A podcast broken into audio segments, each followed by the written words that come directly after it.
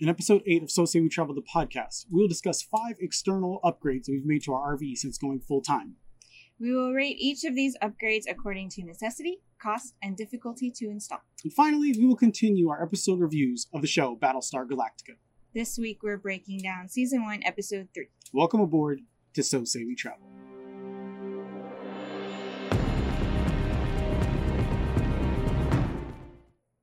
Hi, I'm Sean, Hi, I'm Charlie. and we are So Say We Travel. And this will be our eighth podcast episode. Yes. Um, eight. Eight. Chucking right along, Yes, chucking right are. along. It's really, really cool. Really glad we've been able to keep up doing this. Yeah. Um, but if you're just now joining us, the reason we're doing these podcast episodes, I like to say at the beginning, is um, I personally believe that experience is interchangeable with Knowledge. knowledge. And so if we share our experiences, we are hopefully going to share our knowledge with you on everything we've learned so far on this journey from researching what RV to buy, which led us to our decision with the Galactica, Mhm. what truck to get to tow it, and Yep. so much more. We've um had a lot of experiences with mistakes. Yes. And so hopefully by sharing our knowledge about the mistakes that we've made, hopefully you can avoid our pitfalls. Hopefully. Yeah.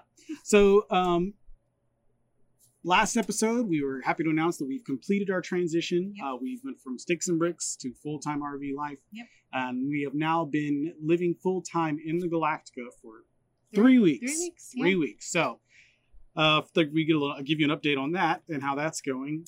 You go ahead and go first. it's going really well, I think. Um, don't have any regrets at all. Um, loving the space, loving the um, just the convenience of everything. Um, it's really, yeah. It's I mean, it's it's it's still a lot, you know, taking it all in and and getting used to it. But I think we're enjoying it a lot. Um, and I don't have any complaints at all. yeah, it's three weeks in. We've encountered not the highest of highs and not the lowest of lows, I don't think. Not yet, but yeah. it's getting up there. Yeah, Yeah. for sure. We already ran into something the other day. We did an upgrade, which we'll talk about later, uh, on the Galactica, and we had a plan for what we were going to do. We were going to jack it up, take off the tires, go down, have them swap out the wheels while leaving the Galactica in place, and we just realized that I was not. didn't have the right tool that was not work. working and in the moment you know we could have lashed out but we both Mhm. knew we had an objective we wanted to accomplish so we actually in record time i would say unhooked everything Yes. hooked the truck up and it's like we're just going to take the whole thing there and they can they can do it there We'll go into that in, yeah a, in definitely we'll bit. talk more about it but i just i think that was that was one of the benefits and we talked about this on our last episode mm. about doing this beforehand yeah. We have learned over time that when you are trying to get things done with this, there's a lot of things that can go wrong. Right. And if you don't extend extra grace and extra Mhm. patience to one another, it could get even worse. It can. Yes. Um, so the I've learned that in these moments, like focus on the objective. Mhm. Things people saying getting frustrated, it's all frustration with the situation. It's not frustration with me. I'm not taking it personal. And so anytime I just take it like, what am I trying to accomplish? What's the best way to get to it? And then let's work together to get it done. Yeah, I definitely believe that it's a huge test to our relationship and how you know we handle things. hmm because like you said that situation could have gone easily really really bad um, and so i think that's really important when people decide to do this lifestyle because it's it's it's a matter of of things you know breaking and falling apart and not going as planned that can really be a test to you know certain people's Mhm. relationships and so i think it's really important to to know you know how to handle those situations and and know like you said not to take it out on each other the situation is what it is and um, it's really important that you both understand that and don't take it out on each other. Yeah, and this is not the first time we've experienced this. Mhm. Like we've we've had this Right. happen to us multiple times before in the past year. Yeah. Just taking weekend trips. Mhm. So we have learned over time, like to woosah, be in the moment, be you you know, know? like Mhm. what are we trying to accomplish? We're all on the same team here. Right. yelling Um, at each other and, and getting your frustrations out is not going to change the situation at all. So Mhm. there's no point in it. And that's not to say that if something down the road does happen, that one of us may lose our cool. Like we don't have it. We're not perfect Right. by any stretch. This time though, I think we handled it pretty well, as so. we've done be- before. Mhm. Um, and again, it's building that experience base and that knowledge that we know if these situations come up, what we need to do yeah. in order to keep moving forward and Yeah. stay successful. Mhm. Um, so that would be the lowest point. And Mhm. again, relatively, it was not that big of a deal. Yeah. It's not. It's not that big of a deal. Um, the high points that I found in the past three weeks is just the everything that I own is within arm's reach. Yeah. Everybody I love with is in arm is within arm's reach. Mhm. Um, like it's it's pretty cool. I've actually started taking the dogs out on walks three times a day. Mhm. Gets me up early. I'm making the most use of full. I'm not sleeping in. I'm making the most of my days. Mhm. Um, spending time with Maddie. Uh, meeting people around the park, new people every single time I go out. You know, Yeah. like talking to them. I just met our neighbors over there Mhm. uh, pretty recently. He was a Navy serviceman. He talked. We talked shop a little bit about military service. Yeah. Um, he was in the 80s. Apparently, worked on the the newer F-18s. So it was really cool to hear his story. And that's the kind of stuff that you get Yeah. with this lifestyle. You're you're you're liable to meet anybody from anywhere. The first night we we got here, Mhm. what was that gentleman's name? I can't remember. Oh, I don't remember. Yeah, and uh, it's but he was just walking around, and he just walked up to us when we were hooking up for the first night, and was Yeah. just like, and we were we weren't even living here. We were just dropping it off for the night, right? Yeah. Mhm. Yeah, and he's had a nice long conversation with him Mhm. about things. And twenty year, twenty one year old young man Yeah. from East Texas, Mhm. and he figured out this along early in the Yeah. game. He's he's Yeah. sold everything, bought an RV. He's like, it's cheaper than paying rent anywhere in Texas right now. Yeah. So you like you meet those kind of cool people. You have Mhm. those great experiences. Um, I'm enjoying, and I was trying to negotiate in my head. How is it I resented?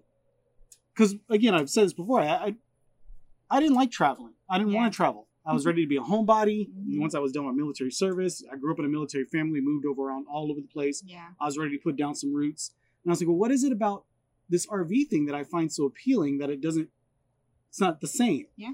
It's because when I was in the squad base in country, like you brought all your good stuff with you, Mhm. not when you're deployed, like in the squad bay where you sleep in your bunk. Mhm. And it's something cozy about having all of the things that belong to you nearby Yeah. and you have a special place for it Yeah. and you take it out, you use it, you put it back. Like that's essentially what living in this thing is. And I really enjoy that. Yeah. I enjoy the process of everything has a place. I take it out, I use it, and then putting it back um, is not really a hobby anymore. It's kind of essential. Um, but yeah, there's there's lots of things about this life that are growing on me that I'm learning about, and I'm absolutely having a blast three weeks in. Mhm. Uh, I don't see it losing steam at all because I feel like we really have only Just brush the yeah just it. yeah, the tip of the iceberg Yeah. already about what you could do with it.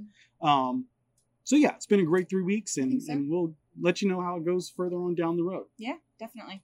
So the point of this episode, the one thing we wanted to talk about today, were five external RV upgrades that we've made to the Galactica since we moved in Yes. and went full time. Mhm. Um, and we decided to rate these on three different things, Mhm. not a comparison to one another, just three different metrics that you can take into consideration when you go to make these upgrades possibly yourself. Yep. How necessary were they? Mhm. Uh, what the cost was, how costly it was, and then how difficult was it to install? Mhm. How difficult was to actually integrate this into the, the RV? Yep. Uh, so the first thing we're going to talk about is what? Uh, tires. All right, the tires. Yes, the tires. so that's that's kind of where our story goes. yes. Um, so the tires we both feel were the most necessary. You know, we rate those as a three. Yes. Oh, oh, hold Oh, on. yes. So there's gonna be a nice little little chart that'll pop up in the video. Those of you on the podcast, when we say three, we're rating on a scale of one, One to to three. In the video, you're gonna see a little graphic of Cylon Centurion heads. so if you see three Cylon Centurion heads, that means it's either very necessary, Yes. very costly, or very difficult to install. And if you only see one, it's gonna be the opposite side of that. So just for future reference, we're using the scale of one to three Yes. Centurion heads. Okay. Keeping with the Battlestar theme. So yes, as far as necessity, they are definitely a three. Um, I don't know if you guys have heard, you know, you're hearing stories and stuff like that, but trailer tires are kind of notorious for not being very good. Um, and so we definitely wanted to replace those before we had to replace them. Um, they fall apart really easy. They're not made in the US, so they're made fairly cheaply. Um, they can get hot really quickly and then it causes them to bubble up and, and tear. So a lot of times I've heard horror stories of people driving off the lot, you know, and the first thing that blows is a tire. Um, so we felt like we definitely wanted to uh, to upgrade those, you know, um, first. Like I said before, before it was necessary to to Mhm. replace them. So we um, well, let's see, what's in oh cost. Cost is also a three for that one. Um, they are pretty, pretty expensive um, to replace because we replaced all four of them. Um, we went ahead, like I said, replaced them again because we felt like we needed to. before we had to. Um, and then for installation, we rated it a three also with an Um, asterisk. with an asterisk, yes, because it wasn't difficult for us to install them, but the story Oh, yes, to get was. there was kind of yes, that's where we're going. Okay. Okay, so I will just say in the very beginning, I suggested that we hook the truck up and take the trailer up there. And he was like, no, I'm going to do it this way. And so he wanted to jack it up, take two of them off, take it up there, put it down, and then jack it up again, take the other two and put it up there. So that was the plan when we woke up Friday morning to do that. I've changed tons of tires in my life. I was like, this can't be that difficult. I have the jack, I've got the jack stands, I'm ready to go. That, and I had not yet, this is my home. You know, I haven't, the idea of when you need to get repairs done to your home, taking your entire house somewhere Mhm. and having someone work on it was just something at that point in time when I made this plan. Yeah. I just hadn't really wrapped my mind around. Like, Yeah. that is something that I'm to have to get do and get used to. Mhm. So when I was like, well, I can jack it up. So I watched the videos and I was like, I got all the stuff. I know what I'm doing. Yeah. Picked up the breaker bar, picked up the torque wrench, but I already had the jack stands and I had the plan. I was ready to go. Uh, only problem is that I had one of those normal car jacks. And so as the you raise the jack on the car, it's you know the the thing slides this way. That's how it goes vertical. I didn't have one of those piston jacks that go straight up. So trying to do that on these rocks where the Galactica's parked, not an option. Yeah. Um, we just didn't have the clearance. I couldn't stand it up. I couldn't put anything underneath it because it needed to roll to get higher. And uh, we were running out of time with our appointment. And Charlie was like, you know, we could just cancel the appointment and reschedule. And I was like, no, We're going to do this is now. happening today. We're getting these tires on here. We've got our appointment. We've already, yeah. And so I was just like, you know what? Let's do it. You know, so yeah, so basically at one point we were like, we're gonna hook up the trailer. Yes. So that at that point it was like go mode. yeah. You know, we had to switch it. We had to get the trailer ready to transport, Mhm. which, as you know, is not something that can be done very quickly. Especially when all your stuff's inside. yes, Just laid out. just laid out everywhere. Uh, so I did it. I would say in what, like, I don't know, like twenty minutes probably. Yep. I I threw everything off the counters. I packed it in the best way that I could, and you know we unhooked everything, and then we drove up there to to the place to get the tires. Um, Yes. and so and that was easy. They took them like 20, it took them 30 minutes. Yeah. Not even that. Like, so they I I guess we were both worried about them accommodating a trailer, you know, too. yeah, yeah. You know, it's not something we've had to do, but they were just like, "Oh yeah, you're fine, you know, just just come in." That is true. Yeah, because I mean, we were we were thirty minutes late for our, our appointment. I called them ahead of time and I told them, you know, look, you know, it just didn't go according to plan. We didn't get out there and uh, out in time, and they're like, yeah, sure, it's no problem. Just come when when you get here. That's fine. Um, so we pulled up and like you just back in the trailer like on one of their side bays, and then they they It was a non issue. yeah And I think that was another reason why I was kind of leery about taking the whole thing down there. I was like, I've been to Discount Tire before. Yeah. Where, how would we even fit in there? I was like, you know, I'll just take the tires there. They'll just swap them out real quick. But it was mostly me just not wanting to take my whole home to this Yeah. place that really led to that. But then again, it was super easy. God, they, just, they just put four jacks underneath all the axles, lifted it up, put it back on there. Like it was done. Yeah. Like once that. we, once we got it in there, it was what twenty minutes. Yeah. That. yeah.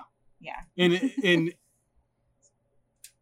that was included with the cost of the tires anyway. The Mhm. installation was it? Yeah. Did that change the price at all? No. So really, that's yeah, regardless they charge you they charge you for installation anyways because they have to take the tire off the wheel yeah. and so that that's part of the cost no matter what So it even if we had taken them up so there, it would just made more work for us to not take it up there. Hindsight is twenty twenty. Again, yes, this is why we make these videos. yes. so this you is exactly so you learn yes. and don't do the just same hook the thing that thing we up did and take it over there. just do it You'll be fine. discount tire is is is awesome and they accommodate people like us all the time with trailers so it's fine so hopefully a little nugget of wisdom there for you. Um, Charlie had it all figured out in the beginning. Apparently, it took me a little bit of living to, to learn. like, yes. Anyway, so again, just recap on the tires. It was uh, one external upgrade that we made to the RV since living in it full time. Came in at three Centurions for necessity, very necessary. yes Um, I'm we've gotten we've been very fortunate. We've Yes. driven, we traveled quite a bit over the past year on the factory tires, but I'm not gonna I'd be lying if I said in my head I was not worried about having a blowout every Yeah. single time I took it out. Mhm.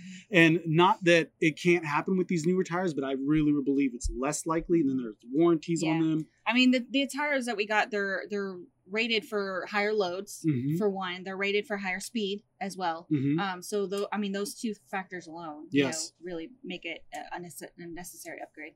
Yep.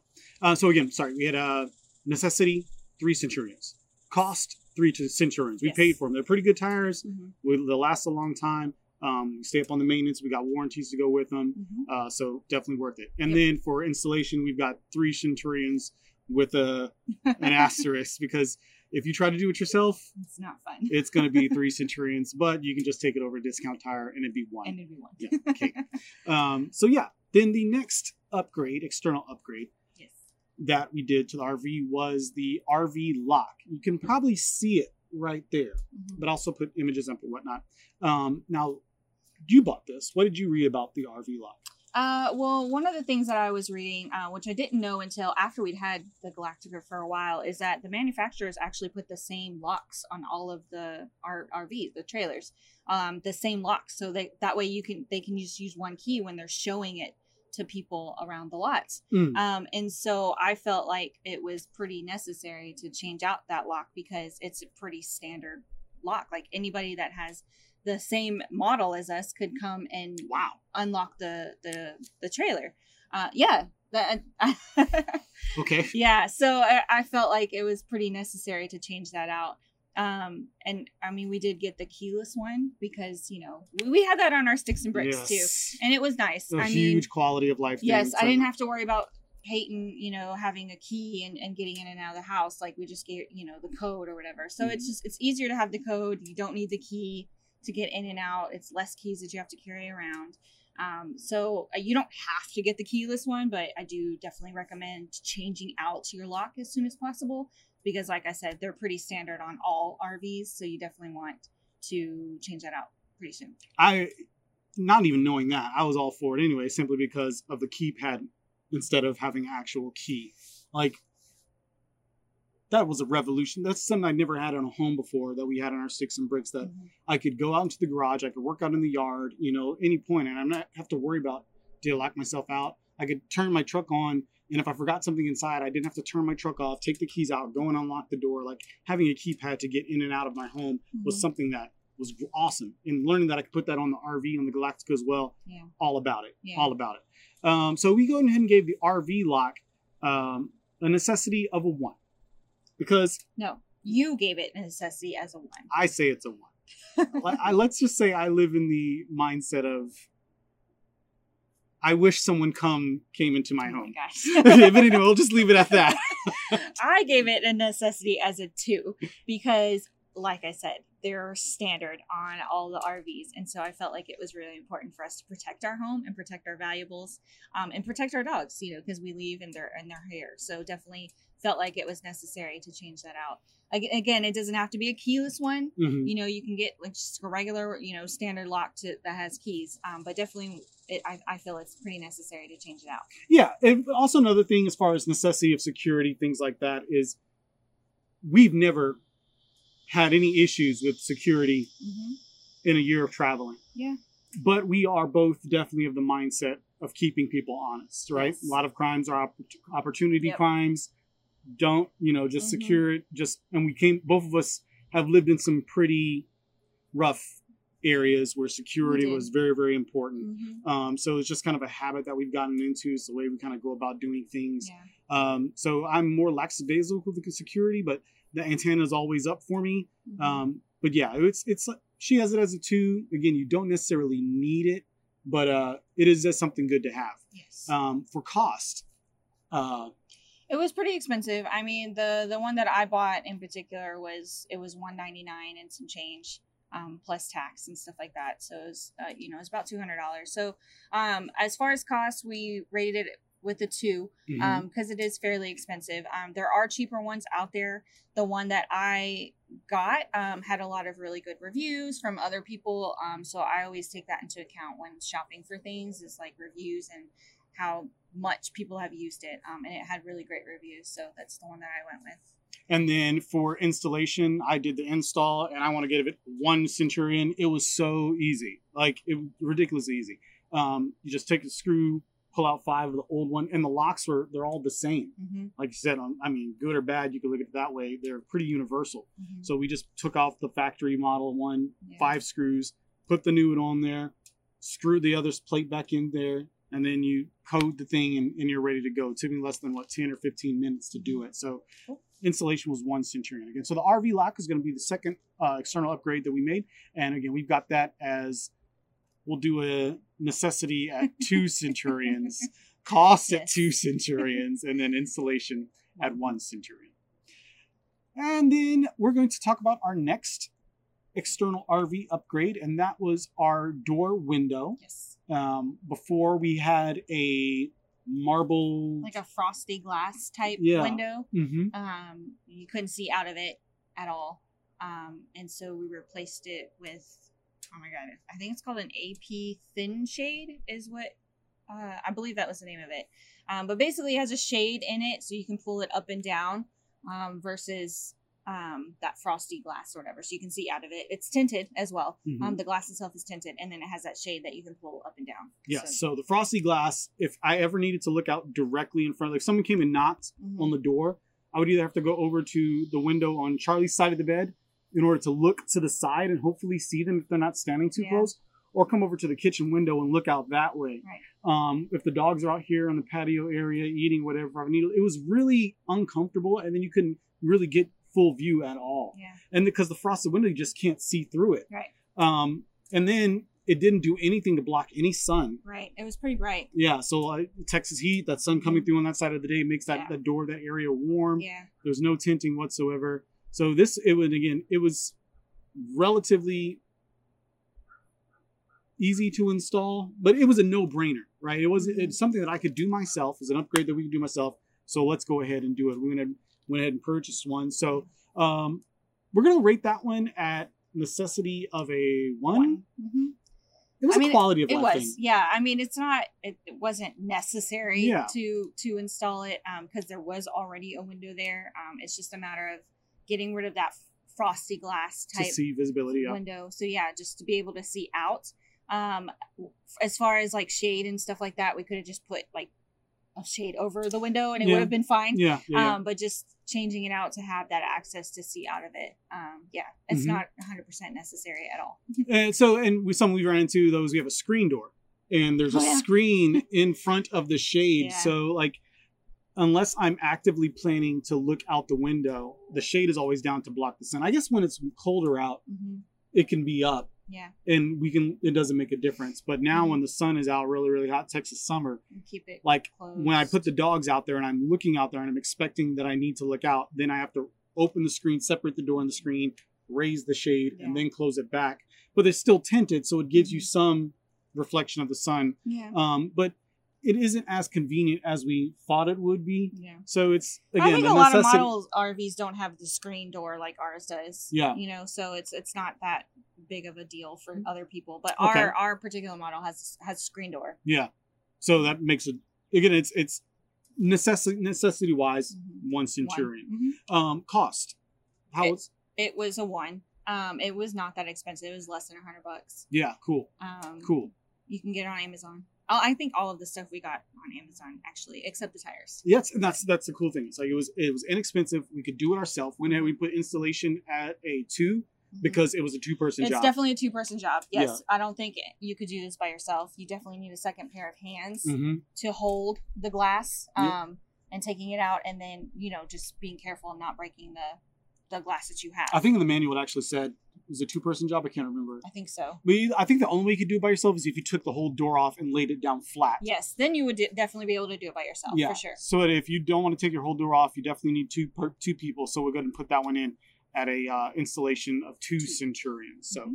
tha- that's the door window. Um, images and everything are popping up of all this, so you can see exactly what it looks like. But it's right there. Maybe you can see it. I don't if it's in the shot. I can't tell or not. Uh, then the next external RV upgrade. Is Is- a surge protector. Um, so I recently learned that all marketed surge protectors are not actually surge protectors. Um, so you want to make sure that you get an actual surge protector. It can be marketed as one, um, but doesn't necessarily mean that it will protect you against a surge. Mhm. Um, so the one that we had on there was just a basic, you know, it was labeled as a surge protector. We've seen them everywhere. Yeah. Everybody has them in their videos and they Right. use them. Mhm. And It's actually not a surge protector. Yeah. You plug it in and it has the lights on it and it tells you whether or not the circuit is good. It'll Mhm. tell you if there's like bad wiring or it's good electric, basically. Um, and so that's what we've been using for pretty much the past year. Um, but then I learned that it's not actually a surge protector. I mean, we bought it um, when we first bought the RV. Mhm. Um, so I definitely think that this one is a three. It's definitely necessary to have a actual surge protector. Um, it is a cost more costly than the the you know the the standard cheaper ones. Um, I would expect to pay at least two or three hundred dollars for a good one. Um, because again, you are definitely going to need an actual surge protector because if there is a surge in power, you want to make sure that your RV is protected because if not, all that surge, you know, goes through your RV and can destroy your entire RV. Everything can be it can be totaled, you know, Mhm. so you definitely don't want that to happen. So um, we replaced it as soon as possible to an actual surge protector. We got the Progressive Industries, I think, um, EMS, so Electrical Management System. Um, and then we had a 30 amp one because our trailer is a 30 amp one. So that's the one we purchased. Um, you definitely like again, again, you just want to make sure that you're you're getting an actual surge protector. Um, so prepare, be prepared to spend you know a couple hundred dollars for that. yeah. The first one, we, I think the first one that we bought was less than a hundred bucks. Um, There- there that- you go. Yeah, and again, it's it, it's not actual protection. Mhm. Um, it just tells you if the wiring at that time is good yeah. you know, but that can change, right? So especially Texas heat, right? We get these power surges through the grid all the time because people are, you know, trying to cool their homes and stuff like that with the the AC. Um, we'll probably start seeing them pretty soon because it hasn't reached 100 degrees yet, but it is about to. hmm Um, so we always get those those surges through the the grid. Um, so those will probably start coming soon. So we definitely felt like we needed to replace it as soon as possible. I'm putting this one up there like with the tires, Yeah. right? We drove, we drove for a year, no blowouts. Mhm. But if we did have one, hmm the cost that we would have to pay for the blowouts potentially, the, the, the repercussions would have been significantly more Not only the tire, but damage to the RV and things Yeah. like that. than, than what it costs to get the new, Right. better tires. Right. Same thing with the surge protector. We we traveled for a year, no issues, Right. you know. But the Again, cost you don't want to replace it. the cost of what you you'd have to. yes, Mhm. and then you, there's a lot more of the costs incurred. Yeah. You know, so paying paying a good little bit. It is Mhm. not cheap. We've got it at what three Centurions, 3 mhm. but it will save you in the in case run, something goes wrong. yes, You know, and it's a one-time investment. You know, Mhm. it's not something you're going to have to buy or replace. They're Yeah. quality products, and it'll protect you. You know, for as long as you you have the. and. I mean the one that I bought, um, it, again, it had really great reviews. A lot of people have used them. Um, a lot of people have been had to use them, right? So the surge has come through, and it it stops in the surge protector. Mm. Um, so it protects the RV. Um, so I let I read a lot of reviews to where it actually works. Um, and then the company also will replace them too. It has like a lifetime replacement, which is pretty important Wow, too. So if it ever awesome. defective or anything like that, um, it gets replaced. Very cool. So that's definitely something you want to look for in a company. Yeah. and then the installation. We have that at, at one Centurion because you just take it and you plug it in. plug it in. Yes, so that's pretty simple. so again, you're you're it's There's pretty no install for pretty that. necessary, pretty costly, but it's very easy to install. So uh, my type of upgrade. And then the last external RV upgrade that we've made since going full time is going to be a water filtration system. And I'm going to let Charlie talk all about that because honestly, to me, water is water. I can I can't understand this, but she's my wife and I love her, and if she sees wisdom in it, you know, I felt like the water filtration system was important for a number of reasons. One, it's it's not environmentally friendly to be buying water bottles, you know, once a week or twice a week if we have to, um, especially in the summer heat. You know, drinking all that water, it's not environmentally friendly, you know, so you want to do that for that reason. Um, and then also, um, where we're at has pretty hard water um, and so all that sediment and stuff you know flowing through the RV is not good. Mhm. Um, it can cause buildup. It can cause bursting. You know, eventually later on down the road. You know, when these these pipes build up with all the sediment and minerals and stuff like that. Um, and it's not healthy. You know, we have you know young children, so it's not healthy for them to be drinking all of the the sediment and the minerals and and things like that. The one that we bought actually has an extra like virus guard protection too. Um, so it protects against like E. coli and stuff like that, which I didn't know could run into the water system. But hey, you know, it, it at least we're protected against that. Um, and I can definitely taste the difference. I'm a huge water drinker. I drink probably a gallon of water every single day. I've always been that way. Um, so I can taste the difference in waters. I can buy five different water bottles and they will all taste different to me. I can taste the difference in the different types of water. Um, and the water we have here is gross. It's disgusting and I couldn't drink it. So we were, we were buying water bottles. but with this new system that we bought, um, I can taste the difference in the water. It just tastes so much better. It tastes so much more cleaner. Um, and it's, it's, it's not as harsh. I can feel it not as harsh as the water was before we were using it. I'm I'm just being really really funny. Like I totally the same deal with the tires, the same deal with the surge protector. Uh, we definitely even our sticks and bricks we considered getting a hard water or a water softener Mhm. simply just to protect your investment of your home Right. to protect the pipes. I mean, it never Right. worked out for us to actually get it, but we definitely were in the market at one point. Mhm. Um, this was kind of a it's not inexpensive, but it is a, another way of investing in the Galactica and the longevity of the Galactica. Yeah. Same with the tires, same with the surge protector Mhm. to buy this system and put it on it. Yeah, and so for the longest time, for the past year, we've been using the the pretty standard. I'm sure everybody has a little blue pill looking um, one, and I mean that was fine. It did it did its job. Um, so it did you know filter a lot of the water. I mean we weren't just you know hooking it directly up to the hose. So if that's all you can afford at the time, then that's definitely worth it just to get that one. Um, but we felt like we were at a point where we could upgrade to to a much better one. So because of our, I I always say I literally drink well water in Afghanistan, and I was like, it's, it's great, it's delicious, it's hot, I'm thirsty, this is great, this is fine.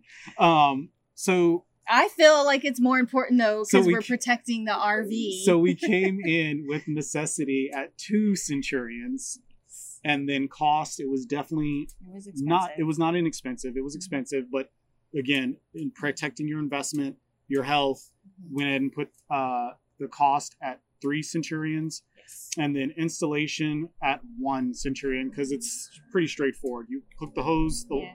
water to the the output hook that up to the you need two do need two hoses for it though um, so something to consider you can't take this this particular one that we got and plug it directly up to the water line Mhm. got to go from hose to the Thing. I bought like a little tiny four foot hose. Yeah. Um, I, that was the smallest one I could find. They might come smaller, Mhm. but um, that's to hook up to the the faucet to the the system, Mhm. and then our long water hose, you know, to hook up to the rest of it. And then the particular one that we got actually has this metal frame on it that's Mhm. apparently bulletproof. Yes. I was like, what? You know, like I don't know why. I think people can install them onto their Yes. RVs, Yes. and I mean ours just isn't designed for that, so Yes. you can do it. Yes. Um, I think that's why it has that frame. Yeah, yeah, exactly. and so when it's hooked up to your RV, like it's a little harder for someone to come by and then in the moment to be tempted and walk away with it. Right. Um, again, we I don't want to paint a light at all on the RV community because our experience so far, Yeah.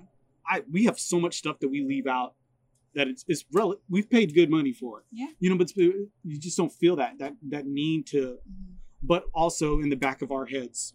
You know, we want to keep people honest, but also. You don't want to wish you had had protected yourself Yeah. in certain cases like this. And then with that's expensive this thing is, um, I went ahead and designed some little extra tote for it to go in with some bike locks on the two sides, just to make it a couple of extra steps someone to go have to go through before they decide, you know, to make that choice. Again, just keeping people honest. I'll go and post that tutorial at some point on the website, just way I took a tote, ran drilled holes in it, ran the hose through it. So you can't just walk up and see that it's a high end water filtration system. It's kind of tucked away It just looks like a water hose going through a tote. through a tote, you know. So um, again, it, it was pretty costly. Yeah. Uh, but yeah, again, the water filter again, we've got two centurions for necessity, three centurions for the cost, and then one centurion for the installation. Yeah. And those are our five external RV upgrades that we've made since going full time in the Galactica. Yep. All right, so now it's that point of the show where we talk about some Battlestar Galactica. This week we're going to be reviewing season one, episode three, Bastille Day. Um, it is, as we talk about the episode, you'll see why they chose that title. Uh, it's very, very fitting given the events that take place, but just for a bit of reference for for those of you who may not be familiar. Bastille Day, according to History.com, is a holiday celebrating the storming of the Bastille, a military fortress and prison on July 14th, 1789, in a violent uprising that helped usher in the French Revolution. Beside upholding gunpowder and other supplies valuable to revolutionaries, the Bastille also symbolized the callous tyranny of the French monarchy, especially King Louis XVI and his queen Marie Antoinette. Okay, so that's your point of reference, what Bastille Day is, and that's a holiday celebrated over there in France.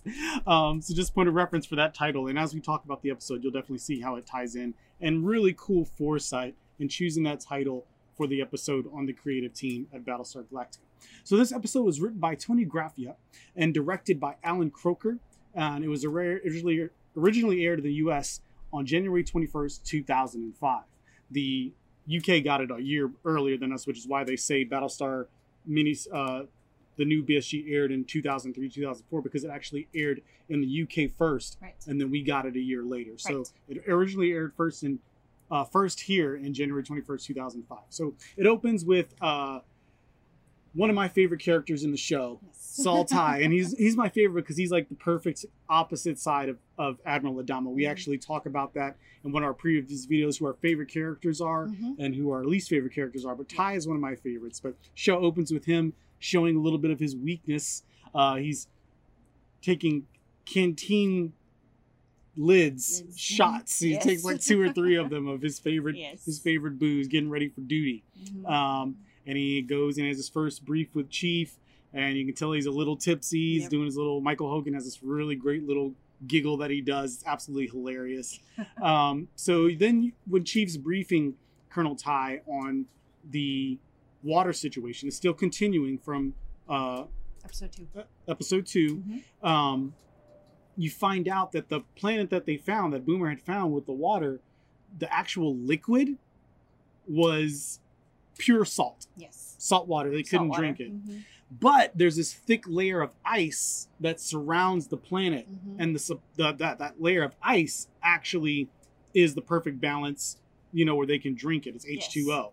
Um, however, this ice is really, really hard. They have to go in with blow torches and they have to melt down the ice in order to transport it up to the ships. And this is hard labor that simply they just don't have the bodies on the Galactica to dedicate to this effort. Mhm. Um, to, to man the ship, man security in case the Cylons show up, and go down and mine this ice for the water that Yes, they need. They said they needed at least a thousand men. Yeah, So. and they just don't have it on the Right. Galactica. So, um, camera shifts to the leadership. You've got Admiral Adama, you've Mhm. got President uh, Roslin, Yep. Lee Adama's there, and they're talking about potential labor forces that they have in the fleet. And you learn of the Astral Queen, Mhm. which is actually a transport ship full of prisoners. Yes. Now, this ship, when the original Cylon attack happened, was actually on its way to Caprica with prisoners on board that were actually up for parole hearings. Mhm. So these were prisoners that were already on their way towards reintegrating back into society, Mhm. um, and they were just being transported from the the,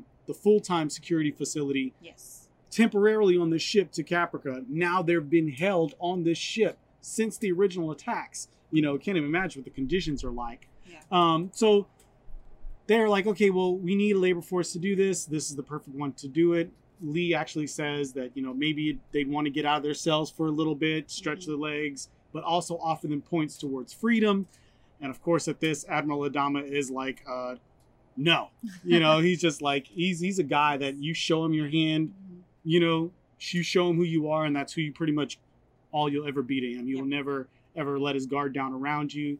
Um, so it's you can understand why he's kind of apprehensive towards letting prisoners, convicts out of these cells to go and work or what for whatever reason. Mhm. Uh, however, the president is like, no, we need this. Mhm. You know, um, this we need this water. Yes. You know, and so you see a little bit of conflict there, and then Lee's kind of in the middle Mhm. between his dad and his commander and his admiral Yeah. and his uh he's the personal He's the advisor Advisor. Yeah. to the president so he's kind of in the middle Mhm. um eventually they come down to we got to go pitch this is the only option we have. hmm And so the representatives from Galactica are going to be Lee, Cally the deckhand, and Yes. Dualla, compliments For of Billy. Galactica. Yes, Yeah. as representatives for Galactica. Mhm. Yes. And then Billy is the, the aide de camp for President. Roslin is going to go and be the civilian rep when they go to the ship. Yep. So they get on the ship.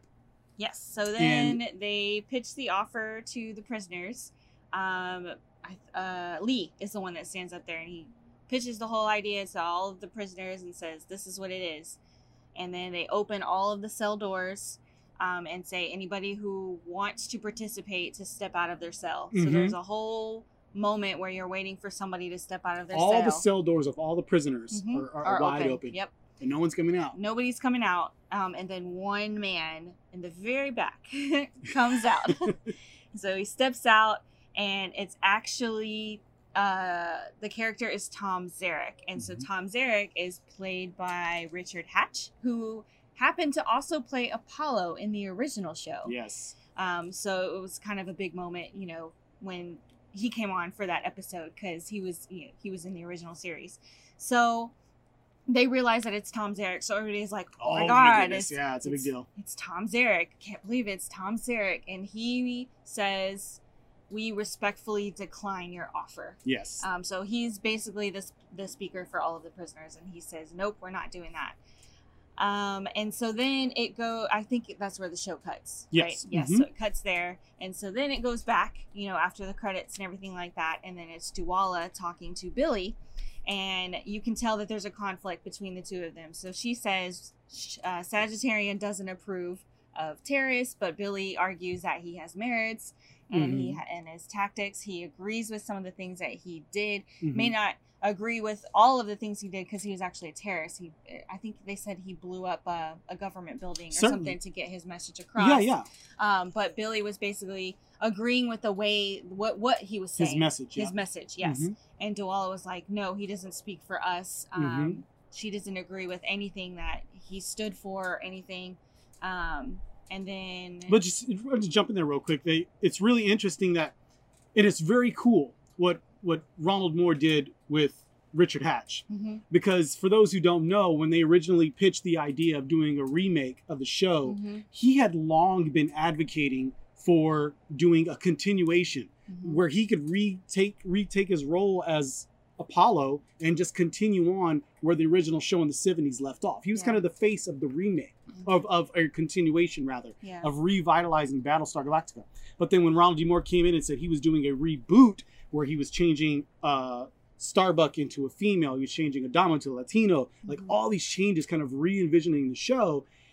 Richard Hatch kind of came, became the face of all of the purists and the real loyal fans, the Yeah. original fans, and it's so cool that he's he serves as this face for the community, Mhm, right? The fans in the community of this particular position in real life, Yeah. but then he serves as the face of these freedom fighters to Billy. He's a freedom fighter mhm. to Dualla, who's a, also a Sagittarian. She's like, he's a he's a terrorist. Yes, it's really terrorist, interesting. yeah. But he shows serves as a face for the prisoners and all those Mhm. people in the show. Yeah. He gave him a really powerful character. Good kudos to Ronald. Moore for making that happen. Kind of bringing him in, the enemy of my enemy. You know, making his enemy his friend. Mhm. Very very cool. Uh, and so then it cuts to uh, Lee. So he Lee actually goes to Zarek because they realize that he's the kind of the spokesperson for all of all of the prisoners. So Lee Mhm. says, "We'll go to Zarek." I think no. At first, Cally was like, "If if this is gonna happen, we need to move on." Yeah. Like she was yeah. ready to go, but Lee was like, "No." He's the face. He's the spokesperson for all of them. Let's go to him. Yeah. So He he can make it happen. he immediately wanted to go talk to Zarek by himself. Mhm. Um, so then it cuts to that. So Lee goes down there. Um, one of the guards goes with them um, and goes into Zarek's cell. And so Lee sits down with him and has a conversation. The guard closes the door and then walks off. So that kind of conversation is happening where Lee is trying to say all of the stuff that we said before. You know, they give them freedom points and, and Mhm. try to earn their um, their uh, freedom. Um, and things like that. So that starts happening. Meanwhile, Yeah, so while that's going on, and at least trying to bring him over, saying, "Hey, I read your book, your banned book when I was in college," kind Mhm. of bringing him on board, saying, "I kind of support your ideals, but right now we need to work together." Mhm. While that's going on, the same guard that locks him in is actually walking back up to the main main uh, cabin, Mhm. you know, and then all of a sudden he just whack, takes out another guard, and you realize, okay, Something's something's going on. Yeah. Yes. So there's a guard apparently that's been bought out. He's a traitor. Mhm. He lets opens up all the cells again. They have their, you know, the uprising. They all come running out.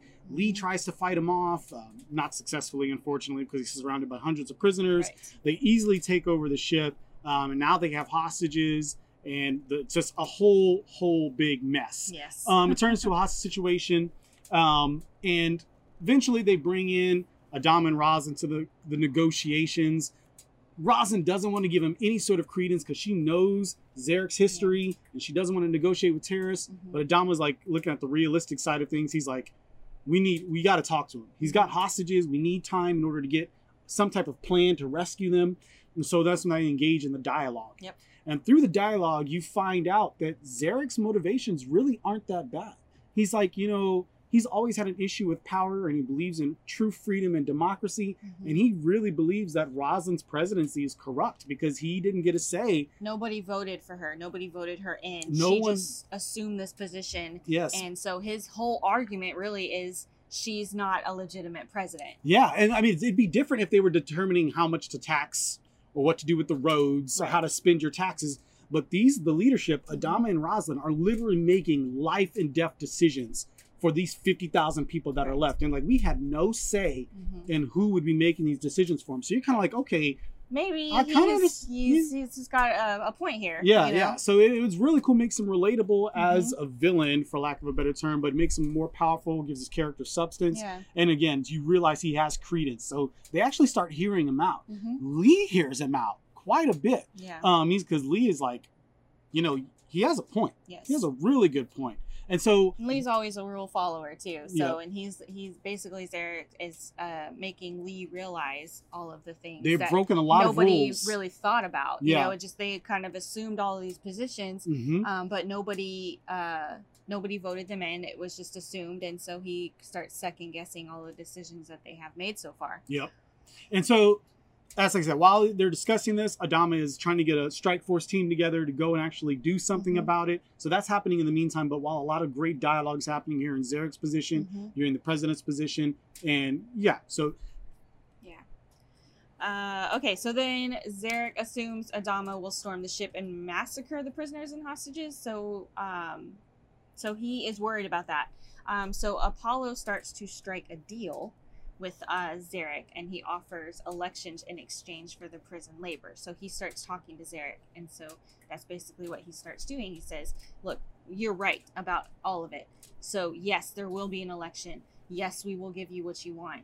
um, in exchange, you need to to do what we're asking you to do and ask these prisoners to go on the planet and um, mine. Mine is the right word. I it's fair. Yeah, they're mine the water, mining the ice. Yeah, yeah, exactly. So Mhm. that's so basically he's he's striking up a deal with with Zarek, and so um, the Marines are the are they go onto the ship. The Marines get onto the ship. They're ready to storm the ship. They're ready to take Zarek out.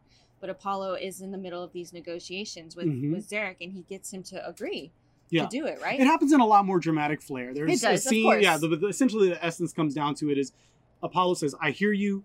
You know, Mm-hmm. we're we're all in this together. You're going about it the wrong way. We can work together. We can get to your elections. Mhm. You can get us our ice, and we can all survive." right. And his grounding for it, because he actually has to come back and face the music of Mhm. striking this deal, because that was one of the things that he, the orders he was given going into this.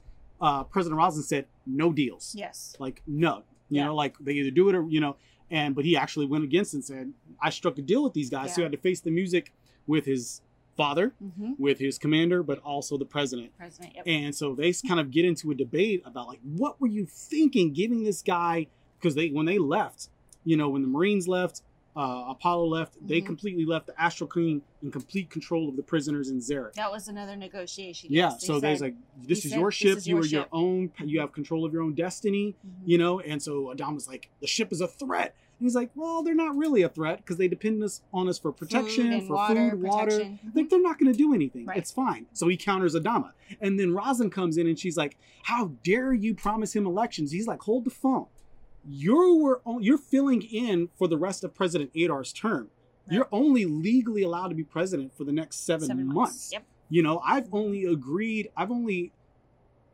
promised you to something that was already legally supposed to happen anyway and he's like you know, if if we're throwing the the articles of the colonies out the window, if we're not following the legalese of of our culture and our society, Yeah. if we're throwing out the window, then then you're not a commander, you're not a president, I'm not a captain. I don't either of you an explanation. So he he, he crushes them with truth and with logic in the moment. Like he's he's talking in these black and white absolutes, Yeah. Mhm. and they've been operating in these gray, Gray areas. Yeah. And once they're faced with the black and white absolutes of the laws and, and the essence of their society, they're like, whoa, they really can't say too They much can't to say it. anything, yeah. You know, and it's he's like- right. he's and absolutely they have to right. accept the fact that he's right.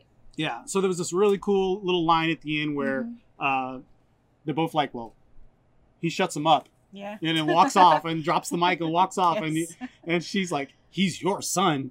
And then he looks at her and he's like, he's You're your, your your advisor. advisor. You know, like, so like, I don't know what to do with them, you know, but whatever. Yep. So that's kind of what the, the, the uh, episode boils down to. They, they Mhm. enlist the prisoners, but it really is about the prisoner up, uprising and possibly a marginalized community Mhm. being realized, being brought back into society as a whole Yeah. through kind of political demonstration. And there were some more grittier scenes that happened in there that you would expect that happen on a prison ship. Right. And that's fine Yeah. because ba- Battlestar Galactica is a, is a dark and gritty show and it's Mhm. real. Yeah. And I totally feel that all those have their place. Mhm. Um, but it really, that was mainly about the essence because we, we addressed the water issue in the last episode. And then how are we going to take it forward and then introduce Tom Zarek's character? yeah. and he's not a one-off by any means. Uh, uh, Richard Hatch has and Tom Zarek. He's throughout the entire He is throughout the series. entire series Yeah. in mo- really powerful and momentous ways. Yep. Um, but it also, what this episode does, and you mentioned it last time, is it addresses the little day-to-day s- survival things. You know, like Yeah. okay, we need water.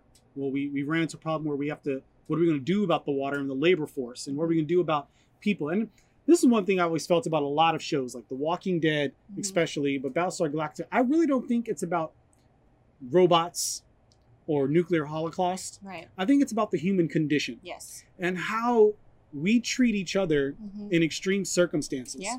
And you see that it shows so many ways, many ways different Yeah. through the show. And Mhm. Battlestar does that so very well. Mhm. And kind of dealing with prison, prisoners and prison reform and freedom and democracy Yeah. and not letting go of your Mhm. society in chaos, you know, That like makes sense. Yeah, you make a really good point because uh, you don't see a whole lot of fighting between the Cylons and the, the Mhm. humans. It's I mean, there is there is that obviously throughout the show, but I mean that's really not what the entire what four seasons is really yeah, about. it's at how, how, how do we people interact with each other Yeah. and they're, they're how they deal with each other through this crisis. right. through these extenuating circumstances, like The Walking Dead, right? Mhm. The zombies are always there.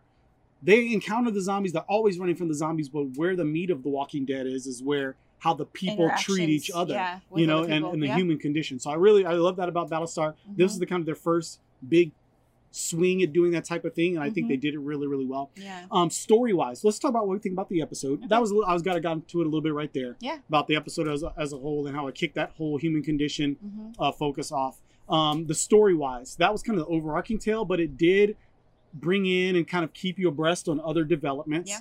Um, you had Chief and Boomer, hmm their kind of fraternization thing, but bef- it was really about I think it was just more of a check-in with them. Yeah, Really. exactly I mean, it, was. wasn't. Yeah. they- there wasn't any story there. Anything. Yeah, yeah. It just it was like, yeah, they're still there. You know, Yeah. and they're still on the run. yeah, Um, and that's pretty much it. yeah. So she, he's like, you know, Master of Arms searched the locker, couldn't find anything out of line, Mhm. and then Tigh comes in and he talks to Boomer and Chief, hmm and he's like, "Hey, we know you're doing what you're doing.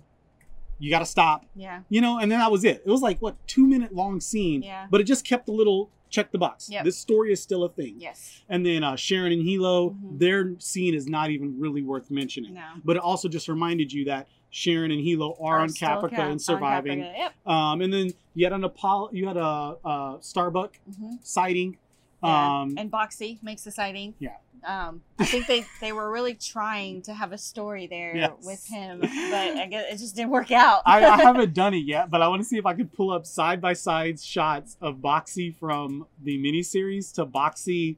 in this like he episode, that much. He looks taller. He I mean, easily y- looks taller. Yeah, I, I would have to see it, I guess. Yeah, I mean, yeah. it doesn't look like there's that much difference. So for those of you who don't know who Boxey is, but Boxey was kind of a nod to the original fandom because he was in the miniseries where they tried to make him a thing. Mhm. Only problem is when they aired the mini series, a year took place before they actually started filming the actual yeah, TV series, and Boxey grew up. kind of grew. He Into, went he, was he was puberty. He hit hit puberty, yeah. So he grew Yeah. up, his voice got deeper, you know. So like they had him in there a couple of scenes. He didn't say too much, but it was such a drastic difference, Yeah. and they probably could make that last over the the four seasons that they're planning to do Yeah. at all. So he was gone. Boxey was out. Yes. But uh, so yeah, you checked in with the Starbuck and Tigh. Yeah. Um, Starbuck, uh, yeah, she takes the place, I guess, of CAG while Apollo is on the other ship. So Yeah. it's a little check in with her. Mhm. Um, and then her and Tigh kind of get into it a little bit. their conflict. She Um, actually extends him an olive branch. yeah, she does. She brings him water, like the and two, booze two shot glasses Yeah, and yeah. like a canteen of water. Because. I mean, they're still they haven't gotten the water yet. So water is kind of a um, what is it called?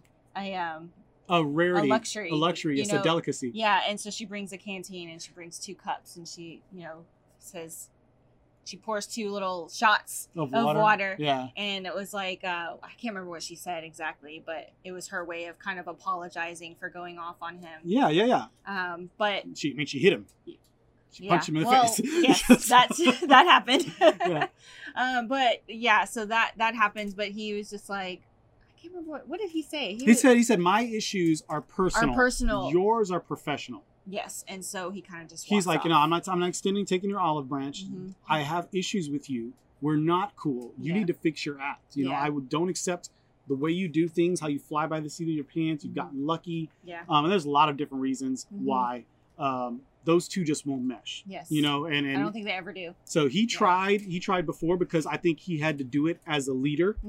Mm-hmm. You know, Mm-hmm. it was his responsibility as a leader, and she just kind of threw it in his face. Mhm. Said you're dangerous, and then she came and tried to do it because I think genuinely in her heart of hearts she felt bad for what she did, Yeah, and he was like, "No, you're dangerous." He turned it right back around on her and turned it down. yeah. Um, but we did check in with our friendly neighborhood Cylon genius, Gaius Baltar. Yes. Um, he's confronted by Adama in Adama's quarters. So they're one on one. You have Yeah. Admiral Adama, don't take no crap, and you had shifty Gaius Yes. with head six working her administrations administrations in his head. Mhm. Um, and he's like, "Where's my Cylon detector?" And Gaius is like, It's "Still like, I'm not, I'm not the man for the job. I don't think I can do this. Yeah, And Head Six is like, "Oh, you're gonna do this. Yeah, Like, yeah. So she gets in his head, Yeah. and it's, he, um, he starts saying, "Well, what I really need to Mhm. complete the project." Well, she didn't just get in no, his no, head. no, yeah. she's so like, she- "You she's repeat yelling after at me." you. Repeat my words. What you repeat exactly what I'm saying. hmm And so he, she says, "What I really need to complete the project is a nuclear War- warhead." and he kind of pauses in, the, in the moment, but Yeah. he's like, "Oh." and he says it. And Adama's kind of like, he says it. Um, and then she was like, "You take it from there. You figure out the rest of it." Mhm. And so he puts two and two together in his own head, I guess. And he He's a figures out- genius. yeah, he figures out exactly where she Why? was going with that. And so that's another thing too. Like you're always confused about what head six actually is to him.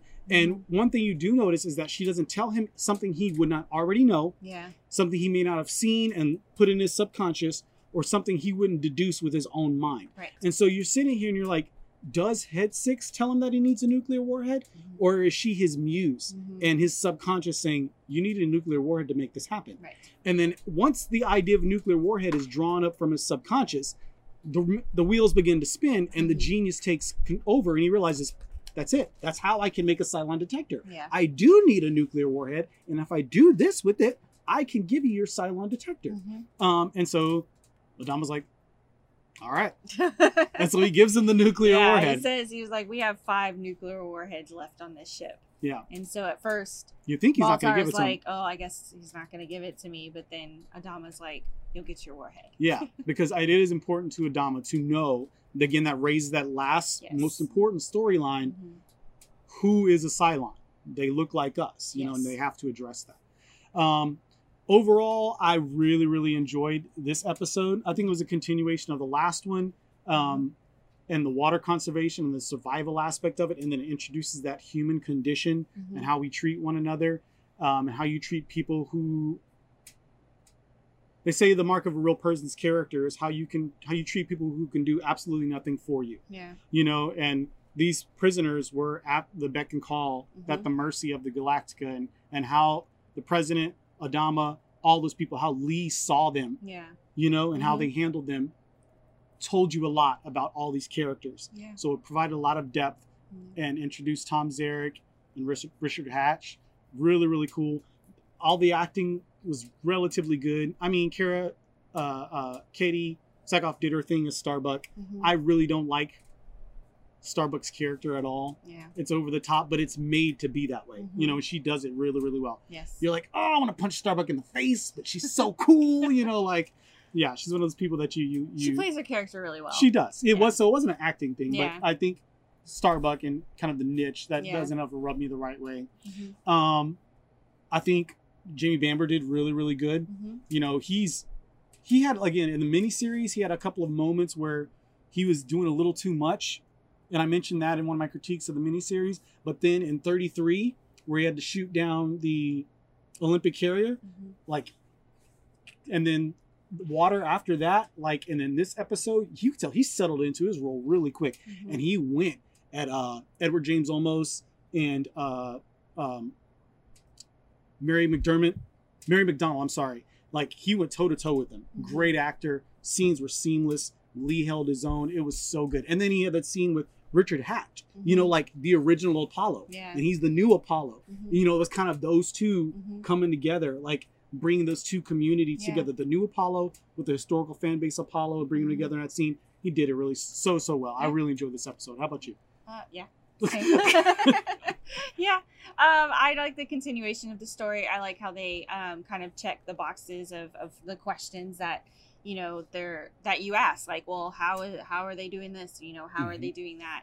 Um, how are they taking care of fifty thousand people in in the middle of space? Yes. Um, and so they definitely check those boxes Mhm. off um, and fill in all the gaps. There's no um, there's no questions, uh, you know, about how they do things because I, pre- I feel like they pretty much answer them not all, not all at once, obviously, but throughout the episodes, Yes. they, they answer all of the questions that you would ask, like, you know, how do they take care of all these people? How Yep. does it, how does it all come together? Certainly. So I think this is a good episode for that.